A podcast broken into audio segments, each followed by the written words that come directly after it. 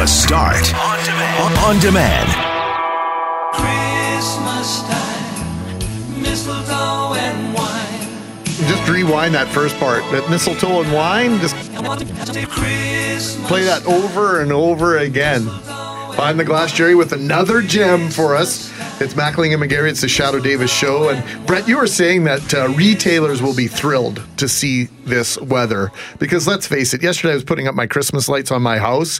I had uh, basically a sweatshirt, a toque, and I was putting on and taking off my gloves every couple of minutes because my hands were actually sweating. It Yeah. was, you know, not typical early December weather by any stretch of the imagination. This should uh, kick things into high gear in terms of holiday spending and the idea that Christmas is just around the corner. Yeah, well, I noticed at the beginning of November when we had that early snow that the mall was busier than usual. It really does have an effect uh, when we head into the holiday season. When it feels like winter, it feels like Christmas, and of course that translates as well to restaurants with the holiday season upon us.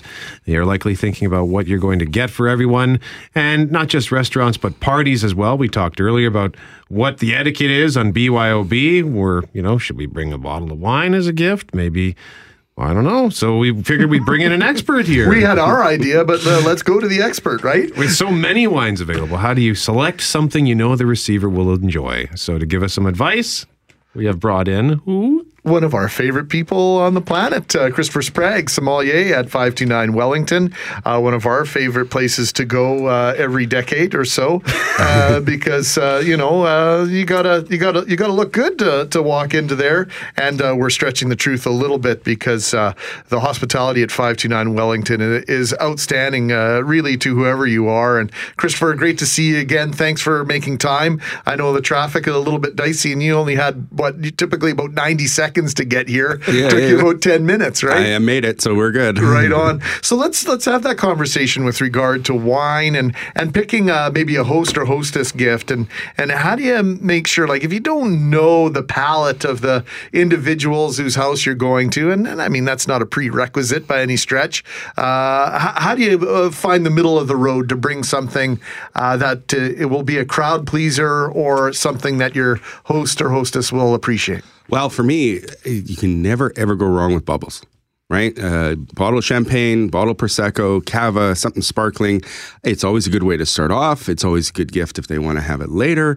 It you can never ever go wrong with that. Other than that, I kind of like uh, having a diversity of wines. Nobody will ever disagree with that. So trying to pick something a little bit more unusual can be neat for wine tasting, especially if you want something to talk about. You can uh, get something with a fancier label, something more unique. Uh, for me, I always always play safe. For I like to get a wine that has a little bit more of a mass appeal. So something that will never be, you know, you don't want anything too sharp or too uh, foreign. Like uh, like I don't want to give away weird dessert wines or uh, kind of stuff that's not going to have appeal. So you know, always safe with good Californian. You can be safe with some great wines from Canada. So, once you get into French and Italian and other uh, more obscure stuff, it could be more for the more adventurous. It might not be enjoyed by everybody. So that's important to have the mass appeal. So A for me, it's always bubbles. What do you do if you are going to someone's home and you know the hosts are really big into wine and you like I'd be scared, I'd be intimidated trying to, to figure out what to bring mm-hmm. them. Do you know what's always a good trick? Glasses. You know, everybody everybody needs wine glasses because you keep I keep smashing mine. Oh. so it's always, it's always good to show up with glasses. Anger management issues, Christopher. Do we need to have another conversation? no, they just keep They do, coming they off break. the counter somehow. they do. They break, and you know what? That's a great idea. Never even thought of the idea of uh, of uh, bringing a, a host uh, gift that includes wine glasses. That's a brilliant Well- idea. And and uh, any type in particular, because we know there are three or four, or maybe even more different kinds of wine Yeah, glasses. there, there's so many different kinds to choose from, especially, and it does make a gigantic difference on the wine that you put inside the glass, um, the shape, the the way it feels, all those kind of things. For me personally, I always bring something a little more unusual. Like I for I, I think about it now, I don't have port glasses at home. But if hmm. somebody showed up with a couple of port glasses, I would be thrilled because it's not something you'd normally go out and buy, right? So something like that would be a little more unusual, or maybe a, a an ice wine glass or something more of a dessert wine glass. It's not something you always have a maybe a white or a red or something like that. And a host usually doesn't carry something a dessert wine glass or something like that. It'd be a nice little gift. I'm glad you mentioned ice wine. It's like you're reading my mind because I wanted to ask you, what is ice wine anyway? When Well, ice wine's really unique, and it's very special to Canada, especially because we make the best ice wine in the world. And the way ice wine's actually made is it's frozen grapes, so hence the name ice wine. And in Canada, we can guarantee the weather. So what has to happen is the vine, the the grapes stay on the vine much later. So you should no- normally pick grapes uh, September, October. That's when you make great wines.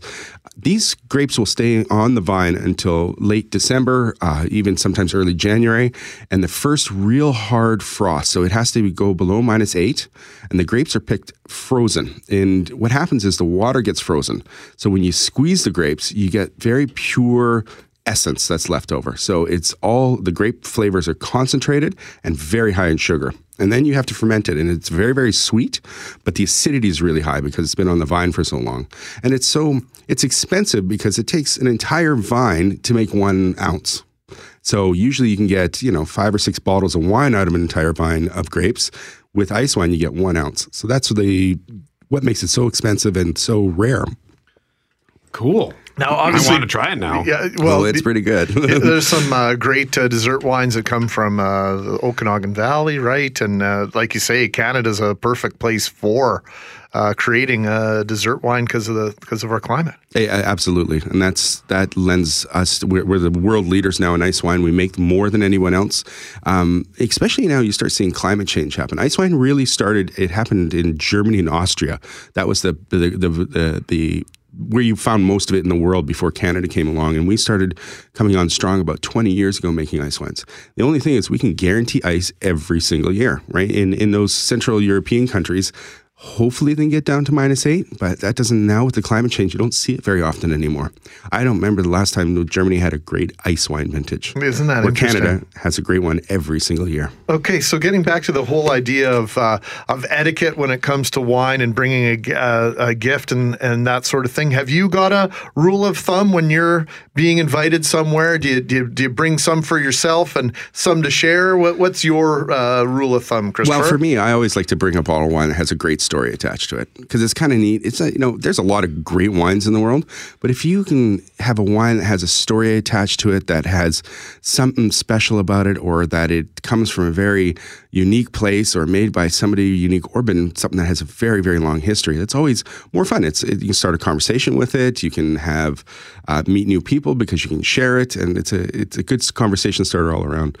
So talk to your local wine expert, whether it be Uh, what- somebody what- like me. You know, what, what if you have a story of your own, right? Of this is why this is my favorite wine. Exactly. You know, and bring some glasses, do a little mini wine tasting. Uh, it- I think it is. It's a you know ice wine, but it's a great icebreaker, right? Especially if you're going somewhere where you don't know everyone. Uh, to to you know, you can show off a, a little bit, but but know your stuff. Exactly, because you can you, people travel and you. it- It's amazing when you go somewhere how much better the wine tastes where it's from. Sure. Like last time I was in the Okanagan, I you know I have a glass of wine there compared to here. The wines are, are getting better and better, and it's really neat to taste the wine from the place where it's from. So you can you can c- carry around the conversation with that and, and pull in travel, and it's very it's a very the, the, wine world's so diverse and it's everywhere on the planet. So it's kind of neat to see the diff- the whole world come together with it. Christopher Sprague is a sommelier at 529 Wellington.